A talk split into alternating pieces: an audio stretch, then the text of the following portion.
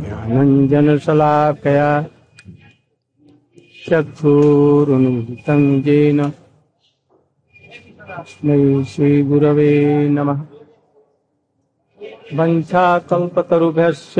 कृपा। आविर्भाव दिवस। है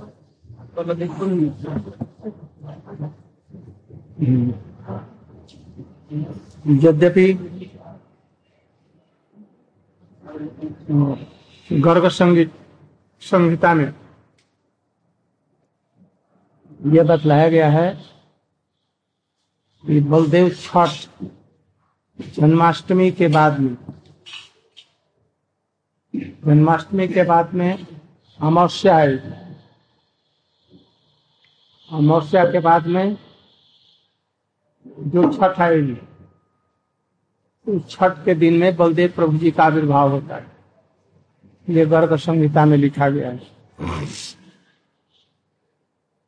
ये कल्पांतर में है। इसको झूठा नहीं कहा जाएगा। सिद्धांत के विरुद्ध नहीं है। ये कल्प भेद हरि कथा सुहागा। कल्प के भेद से ऐसा माना जाएगा। किंतु जी गोस्वामी ने विचार किया, या हमारे गोस्वामी ने विचार किया यदि बलदेव जी कृष्ण से वो अष्टमी के बाद में आठ आठ आठ से पूर्णिमा अमावस्या आठ सात पंद्रह सात दिन ये और छ दिन। तेरह दिन बड़े हैं। आठ दिन में तो बड़े हैं। तो अरे सुनो हम जो कहते हैं उसको समझो। अपना दिमाग मत लगाओ। कृष्ण का जन्म अष्टमी को हुआ। और बलदेव प्रभु जी का जन्म उसके बाद वाले छठ को हुआ। तो अमावस्या हुआ, अष्टमी से अमावस्या हो गया सात दिन। और उसके बाद में छ दिन। तेरह दिन हुआ ना? तो बलदेव प्रभु जी तेरह दिन कृष्ण से छोटे हो जाते हैं। किंतु है बड़े, सभी जगह लिखा गया। तो इसका मतलब ये हुआ कि एक वर्ष में से तेरह दिन कम बलदेव प्रभु जी बड़े हैं। अर्थात ग्यारह महीने सत्रह दिन ये कृष्ण से बड़े हुए। ग्यारह महीने माने बारह महीने में एक वर्ष में लड़का चलने फिरने लगता है। तो एक वर्ष तक ये क्या कर रहे थे बलदेव? इनका जन्म भी, भी गोकुल में ही हुआ रोहिणी के गर्भ से। तो ये एक महीने एक एक वर्ष तक करीब करीब दस दिन ग्यारह दिन बारह दिन सत्रह दिन। ये यदि इतने दिन बड़े हैं ग्यारह महीना कितना दिन? तो तो बलदेव प्रभु जी इतने दिन में चलने लगे होंगे कुछ खाना भी सीख लिया होगा क्योंकि छह सात महीने के बाद में आठ महीने के बाद में बच्चे को अन्नप्राशन हो जाता है तो खाने भी लगा। तो ये जो भागवत में लिखा गया है ये एक ही साथ में रिंगन। रिंगन कर रहे हैं। अभी चल नहीं सकते और ग्यारह महीने में तो बच्चे चलने लगते हैं। तो ये एक साथ में रिंगन आरंभ किया। एक साथ में नामकरण हुआ। नामकरण कितने दिन के बाद में होता है? आठ महीने के बाद में भी होता है, इसके बाद में, और कुछ भी सब नियम है। तो तो बलदेव प्रभु जी का एक बरस, और कृष्ण के साथ और थोड़ा सा लगा दो। तो ये इतना दिन तक नामकरण नहीं हुआ, खाए पिए भी नहीं अन्न प्राशन भी नहीं हुआ, खेले कूदे नहीं तो कहा थे? किंतु गोकुल में ही थे। इसलिए जीव गोस्वामी ने यह विचार किया। कृष्ण का जन्म अष्टमी को होता है, इसलिए उसके पहले पूर्णिमा जो आती है, पूर्णिमा के दिन में इनका आविर्भाव तब वो बलदेव प्रभु जी कृष्ण से आठ दिन बड़े होते हैं। आठ दिन तक वो आँख खोले नहीं। और उनको छिपा करके रखा गया जैसे कंस को पता न चले कि वसुदेव के रोहिणी जी से कोई पुत्र हुआ है। नहीं तो वो शंका करेगा और मारने की चेष्टा करेगा। इसलिए उसको गुप्त रखा गया। कृष्ण का जन्म जब हुआ और पलने पर जबकि उनको पढ़ाया गया तो उस बच्चे को भी पलने में पढ़ाया गया। नामकरण पहले हुआ। दोनों माताएँ अपने बेटे को लेकर के गौशाला में गई, गर्गाचार्य आए और उनका नामकरण हुआ। एक ही साथ में नामकरण हुआ। ये कोई असंगति नहीं है। कृष्ण मान लिया जैसे कुछ बड़े हो गए हैं, आठ दस दिन के हो गए हैं, या एक महीने के हो गए बलदेव जी एक महीना आठ दिन के हो गए। अब वो दोनों का एक साथ में गौशाला में नामकरण हुआ। गर्गाचार्य ने भी प्रकाश रूप में नहीं बतलाया, किंतु वो जानते हैं, भगवत तत्व जानने वाले हैं और भक्त हैं। इसलिए जानते हैं कि ये रोहिणी के पुत्र हैं और ये पहले थे देवकी के गर्भ में। ये जानते हैं इसलिए उनका नाम एक राम राम रखा, बलराम, और एक रखा बलदेव, और एक नाम संकर्षण भी रखा। इसमें विशेष एक यही बात है, एक द्वारका के बलदेव जी हैं, जिनको मूल संकर्षण कहा जाता है। और एक वृंदावन वाले रोहिणी के पुत्र बलदेव ये मूल संकर्षण नहीं है?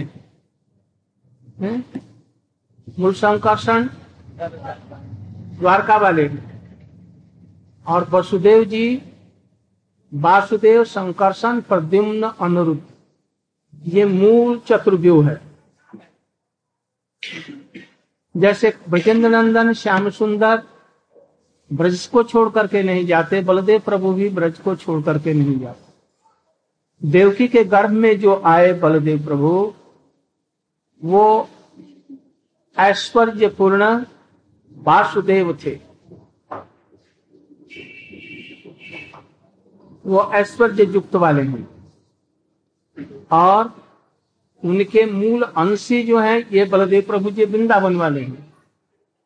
जब वो वहाँ आए तो जोग माया को कृष्ण ने कहा रखा था, उनको आकर्षण करके रोहिणी के गर्भ में रख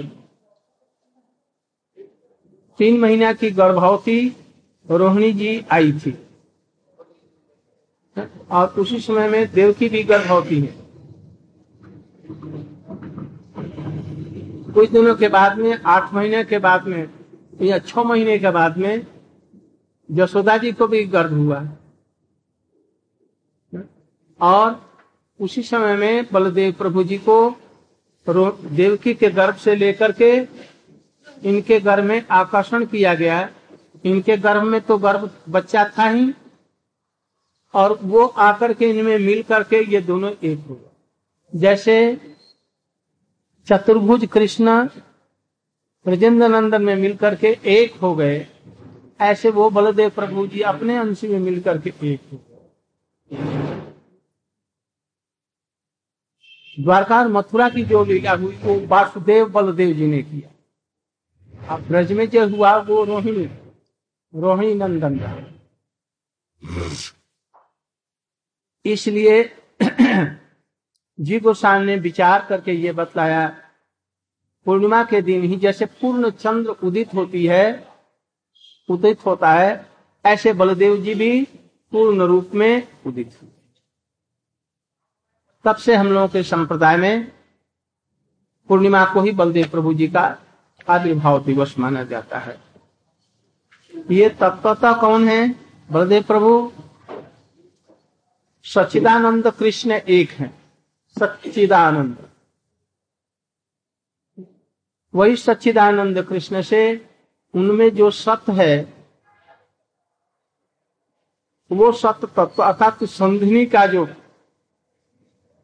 अधिष्ठात्र देव है, वो कृष्ण ही बलदेव के प्रभु के रूप में प्रकट हुए और उनका आनंद अंश जो है, वो राधा जी के रूप में प्रकट। और ये तीनों मिलकर के सचिदानंद है। किंतु,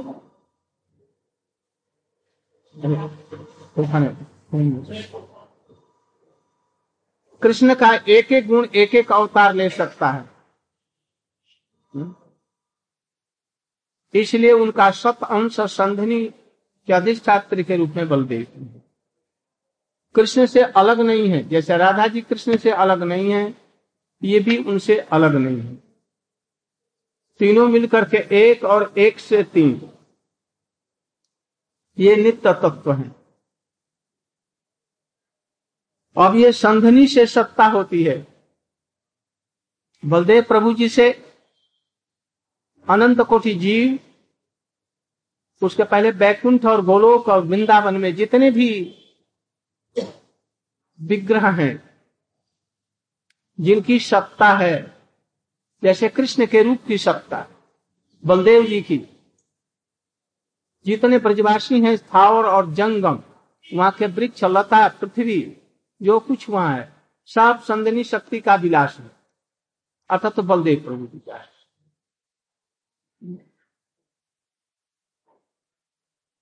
अब ये संधनी शक्ति कहाँ से आई? समस्त शक्तियाँ कहाँ से निकलती हैं? उद्गम स्थान स्वरूप शक्ति राधा जी हैं। तो बलदेव जी में भी देखो जो हुआ गई। इसलिए जितना जो कुछ वैभव वहाँ पर दिख पड़ता है, वो लोग बैकुंठ में। इसके बाद में बैकुंठ में इसके बाद में हम लोगों ने ये जो जितना बतलाया है भूर गुआ स्वहमजन तप सत्य तल तलातल पाताल, रासातल, अष्ट आवरण, और उसके बाद में जितनी भी सत्ताएँ देखती हैं, ये सब संदनी शक्ति के जो मूल बलदेव प्रभु जी हैं, इनसे सब प्रकाश। यहाँ तक कि महासंकर्षण गर्भोदशाई क्षीरोदशाई गर्भोदशाई कारणात्मशाही क्षीरोदशाई गर्भोदशाई परमात्मा तत्व इत्यादि सब कुछ इन्हीं से निकले यहाँ तक कि जीव तत्व भी जहाँ तक निकलने की बात कही गई है, वो सब इन्हीं से निकले इसलिए जैव धर्म में स्थूल रूप में बतलाया गया। समझाने के लिए हमको, जीव तत्व तो कभी निकला है ऐसी बात नहीं। इसको चीज़ को समझो। जो अभी नहीं प्रवेश करते हैं, तत्व में उनके लिए ये कहा गया। कृष्ण पाँच हज़ार वर्ष पहले इस जगत में आए। उसके पहले जगत के लोग समझते हैं कि कृष्ण पाँच हज़ार वर्ष पहले कृष्ण नहीं थे। किंतु थे कि नहीं? राधा जी भी थी, रामचंद्र जी की भी लीला थी। इस जगत में पाँच हज़ार वर्ष पहले कृष्ण की लीला अभिभूत हुई। उसके पहले क्या था? था ही नहीं। हाँ स्थूलवादियों के लिए कहा। इसलिए स्थूलवादी कहते हैं कि पहले राम हुए न कृष्ण हुए। तो पहले राम हुए, इसलिए हरे राम हरे राम होगा इसके बाद में कृष्ण कृष्ण होगा ऐसा नहीं। वो नित्य ही प्रकाशित है, उसमें आगे पीछे का कोई प्रश्न नहीं। इसलिए जीव कभी प्रकट हुआ यह गलत बात। किंतु हम लोग शाखा चंद्र न्याय से हमारे आचार्यों ने देखा, जैसे ऐसा नहीं करने से उनके समझ में नहीं आएगा। इसलिए तटस्था शक्ति और वहाँ से कारणाब दिशाई विष्णु के द्वारा जीव प्रकट हुए, कुछ मुक्त और कुछ ऐसा कहा जाता। किंतु अब इसको इस रूप में थोड़ा सा और आगे जाने के बाद में समझो, इसके बाद में फिर धारणा बदल जाए जब मुक्त हम हो जाएँगे, यथार्थ स्थिति को जाएँगे ना तो यथार्थ बातें हम लोग समझेंगे। ऐसे नहीं समझेंगे। और जब लीला में प्रवेश कर जाएँगे तो ये सब कुछ भूल जाएँगे। सब कुछ भूल जाएँगे। ये सब कुछ नहीं रहेगा। जब बलदेव जी से ये जीव हुए कि कहा से क्या क्या हुआ, जैसे अभी हम लोग हैं ना, अभी समझ, कुछ हम लोग समझने की चेष्टा नहीं करते, वैसे नादान अज्ञानी बन जाए। उस समय ये सब विचार नहीं मैं तो लीला में प्रवेश ही नहीं। उस समय में लीला में जब प्रवेश होगा ना तो ऐसा नहीं समझेंगे जे कृष्ण से बलदेव जी पैदा हुए। वहाँ पर ये समझेंगे जय रोहिणी के पुत्र हैं। और कृष्ण से केवल आठ दिन बड़े हैं, भैया है। बस यही लीला में प्रवेश है। वो तत्व तो ज्ञान इत्यादि वहाँ पर सब भूल जाएगा। जब इस जगत में आएगा, जीवों को बतलाना होगा, आचार्य के रूप में ये सब बतलाएगा। इसलिए हमारे भक्ति विनोद ठाकुर जी ने ये बतलाया मूल गोलोक वृंदावन में बलदेव प्रभु जी से ऐसे जीव प्रकाशित होते हैं जो कि नित्य मुक्त हैं। और कृष्ण की वृंदावन में सब प्रकार से सेवा बलदेव जी के काय दूसरा, वैकुंठ में या द्वारका में समझो, जो द्वारकावासी को भी वैसे ही ले लो। ये सब बलदेव प्रभु जी से प्रकाशित होकर के उनकी सेवा? मूल संकर्षण से मूल संकर्षण बने बलदेव प्रभु जी से सब लोग। जो कुछ बने हैं वही ना बलदेव प्रभु जी। इसलिए मूल संकर्षण द्वारका में हुए। तो अब उनको मान लो कि वहाँ से प्रकाशित हुए। और महासंकर्षण से बैकुंठ में और कर्णादिशाई से तटस्थ वाले। किंतु सबको ले लो बलदेव प्रभु जी से ही। क्योंकि मूल में तो वही है इसका तो है नहीं। इसलिए कुछ जीव हुए हैं जो वहाँ पर सेवा करना कुछ माने अनंत।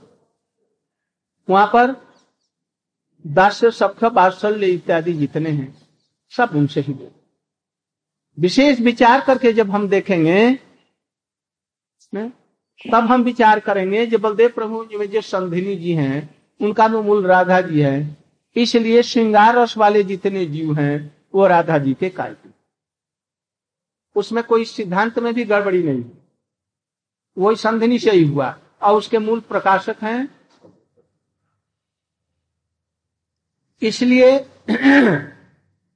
ये दो एक राधा जी से और एक किंतु दोनों एक ही चीज़ अंतर नहीं हुआ। शक्ति शक्तिमान का केवल नामांतर है। अब कर्णाधिशाही के यहाँ ऐसा बतलाया गया। जो जी उस स्थान से परलोक की तरफ़ ने देखा, वो उधर में खेच गए। और जो जी देखा, संसार की तरफ़ में संसार में। तो उसमें विविध प्रकार के ये सब क्यों देखे जाते हैं, तारतम्य, कोई मनुष्य, कोई गधा, कोई घोड़ा, कोई वृक्ष, कोई नदी, कोई कुछ कोई कुछ क्यों हुआ? देखने के तारतम्य से। जिस लोगों ने, जिन लोगों ने जिस दृष्टि से देखा, जिस भावना से देखा, जितनी जिनमें अज्ञानता थी, बहिर्मुखता थी, उसी के अनुरूप में कोई वृक्ष, कोई लता, कोई नदी, कोई पशु, कोई पक्षी, कोई मनुष्य, कोई कुछ ये सब था तो ये तारतम्य क्यों हुआ? यही जीव की स्वतंत्रता है। कुछ था नहीं देखा गया नित्य है ना? गर्भवा सूर्य भी नित्य है। कृष्ण का धोबी, कृष्ण के धोबी को गधा होगा कि नहीं? अब विश्वभानु महाराज की धोबी होगा कि नहीं? तो वो कपड़े कैसे ले जाएगा? तो हाँ। जो कुछ है वो सब की कथा तो अच्छा है। हाँ तो यहाँ का गधा यदि भजन साधन करेगा तो वहाँ पर भी हो सकता है। तुम गधा यदि बनना चाहते वहाँ का तो खूब आसानी से काम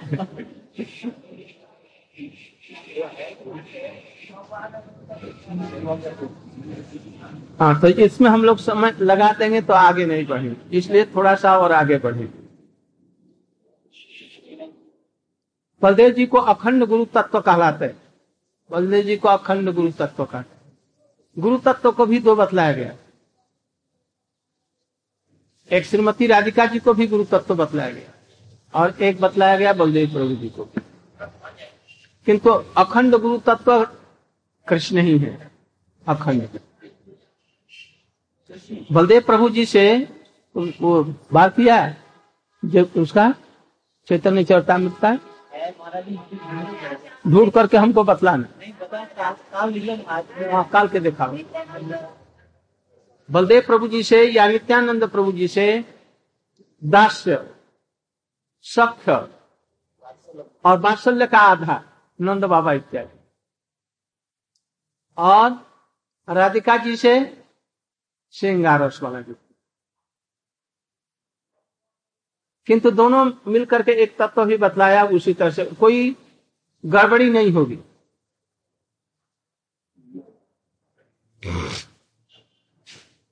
क्यों? उमा उमा रमा, लक्ष्मा, लक्ष्मी, सब अवतार। ये बात ठीक है ना? ये जितनी भी शक्ति तत्व है, सब उनके मूल है राधा जी। तो जसोदा जी कैसे छूट जाएँगे? इसलिए उनमें जो बात्सल्य रस है, वही बात्सल्य रस का जो स्त्री का भाव, वो नहीं से इसलिए सखी तत्व जितना है, मधुर भाव वाले, वो सब के उद्गम स्थान श्रीमती रानी। गुरु तत्व के रूप में एक तत्व संकर्षण से आता है और एक आता है कोई ब्रह्मा कृष्ण और ब्रह्मा इत्यादि के तरफ़ से। भागवत का की जो गुरु परंपरा है एक में ब्रह्मा ब्रह्मा जी से नारद व्यास सूद सूत ऐसे एक आता। और दूसरा कैसे आया? संकर्षण से आया नर नारायण नारायण ऋषि और उससे तो पीछे उनके और आगे। उनका नाम मुझे नहीं आ रहा वो उसके बाद में मैत्रेय इत्यादि और उधर से एक आया। दो परंपरा है, उनका नाम मुझे याद नहीं हुआ तो एक के ये संकर्षण भी है। ये इनको महाभारत इत्यादि में हरिवंश में बतलाया गया है इनको। जो, छोड़ो ये शेष के ये अवतार हैं। ये अनंत है। शेष कौन? संकर्षण कारण तोयसाई संकर्षण माने दो संकर्षण। मूल और महा ये दोनों को समझ लो। इन दोनों के भी मूल है बलदेव जी। संकर्षण कारण तोयसाई गर्भोदशाई च पयोधिशाई और जो बाकी रह गया, वो शेष यही अंतिम तक। ये सब बलदेव प्रभु जी के प्रकाश, अंश, कला, विकला, ये सब। जीव तत्व भी या जीव शक्ति भी बलदेव प्रभु जी से ही है। हम्म? तो शेष का अवतार इनको क्यों कहा गया और बतलाया गया है केश का अवतार। केश अवतार। एक श्वेत केश और एक काला से काला से कृष्ण और श्वेत से बलदेव। तो, तो ऐसा मालूम होता है कि वो खिचड़ी पकी हुई आयु के कारणाम दिशाई है। हम्म? तो वो बूढ़े भी हैं इनका केस पका हुआ है। किसी भी भगवत तत्व में, अवतार में कभी बूढ़ा नहीं होते है, कोई भी नहीं। सोलह वर्ष जैसे सब समय समस्त अवतार लोग नौजुवक चाहे रामचंद्र जी हो कर्णाब्द साई गर्भुत साई जो कोई भी है। तो इनका बूढ़े कैसे हो गए? इसलिए कहें ऐसा नहीं। यह किस लिए बतलाया गया? ऐसा क्यों बतलाया गया? जिसलिए बतलाया गया, भागवत में ऐसा नहीं कहा गया। ये बतलाया गया जैसे ललिता जी और श्रीदाम जी लड़ झगड़ करके एक दूसरे को अभिसंपात करके वो इस जगत में आए, प्रकट हुए। ऐसे ही यहाँ पर सब अवतार एक बतलाया गया है लोगों को एक धारणा करने के लिए। फिर गुरु वैष्णव के साथ में संपर्क होने पर, दीक्षा शिक्षा होने पर, तत्व समझने पर वो देखेंगे जी वो बात ठीक नहीं, वो इस रूप में। गौर और श्याम के रूप में उनका केस बतला केस माने उनके भी जो मस्तक मणि है उनके भी जो अंश हैं कौन है? कृष्ण। इसलिए वो कृष्ण और बलदेव जी। उस गण वो साई किसने बोला? फिरोदसाई के भी। उनके मूल अवतारी के अवतारी के अवतारी के वैसे मूल के मूल वो चले गए हैं तो ये कृष्ण। इसलिए अपने मुकुटमणि में से अपना भी आराध्य। हमारे ये दोनों हैं कौन? कृष्ण से जो, कृष्ण और बलदेव। इस रूप में अवतार लेंगे, ये कहा। किंतु लोगों ने समझा जी उन्होंने केस उखाड़ करके दे दिया और उनको एक श्वेत हो गए, बलदेव जी और ऐसा पूज्य के रूप में दिखलाया, इसलिए उन्होंने ये किया। हम देखते हैं राम की लीला में और कृष्ण की लीला में एक ही तरह का भाव। जब वो अपनी लीला का अंतर ध्यान करने लगे तो अयोध्या में दुर्वासा जी आए और राम से एकाग्र में मिलना चाहे। राम ने लक्ष्मण जी को पहरादार रख दिया। तुम किसी को आने मत देना। दुर्वासा जी से हमने प्रतिज्ञा की है। यदि कोई आएगा तो उसको हम मृत्यु दंड दे। इसलिए किसी को आने मत देना, तुम भी मत आना। और इतने में दुर्वासा जी, काल पुरुष आया था पहले, अब दुर्वासा जी आए दोनों एक ही हैं। पहले काल पुरुष आया, माने ये दुर्वासा जी ही काल पुरुष। और उसके बाद में खुद दुर्वासा जी मैं अभी तुरंत मिलूँगा नहीं तो अभी संपा से सबको जला दू। अब लक्ष्मण जी रामचंद्र जी के पास में गए जी, अकेले ही मैं मरूँगा, सब क्यों मरे? रामचंद्र जी ने कहा, तुम अब क्यों आ गए? थोड़ी देर सब्र रखते। उन्होंने ऐसी बातें, उन्होंने कहा, जो अयोध्या प्रवासी सबको, राम और सीता सबको जला करके भस्म करो। इसलिए मैं। सोचे जैसे अब तो हमारी लीला ये समाप्त होने वाली है। इसके बाद में लक्ष्मण जी को कहा जब वो चले गए दुर्भाषा बोले अब मैं तुमको कैसे जीवन मारू? मैं तो तुम्हारा बहुत ऋणी हूँ। इसलिए मैं आज जीवन के लिए तुमको त्याग कर देता हूँ। जब त्याग ही कर देंगे तो मैं जीवित नहीं रह सकता। जमुना के किनारे गए और जमुना में स्नान करके और वहीं पर खड़े हो गए और उनका मस्तिष्क विदीर्ण हो गया। सरजू में। भाव से समझ लो। वहाँ पर निकला और एक सफ़ेद सर्प निकला। बहुत बड़ा। एक और वो चल गया। कौन दिशा में चल उत्तर दिशा में वो चल ठीक इसी तरह से जबकि दोनों में युद्ध हुआ आपस में मुसल युद्ध। मौसल लीला मौसल लीला में।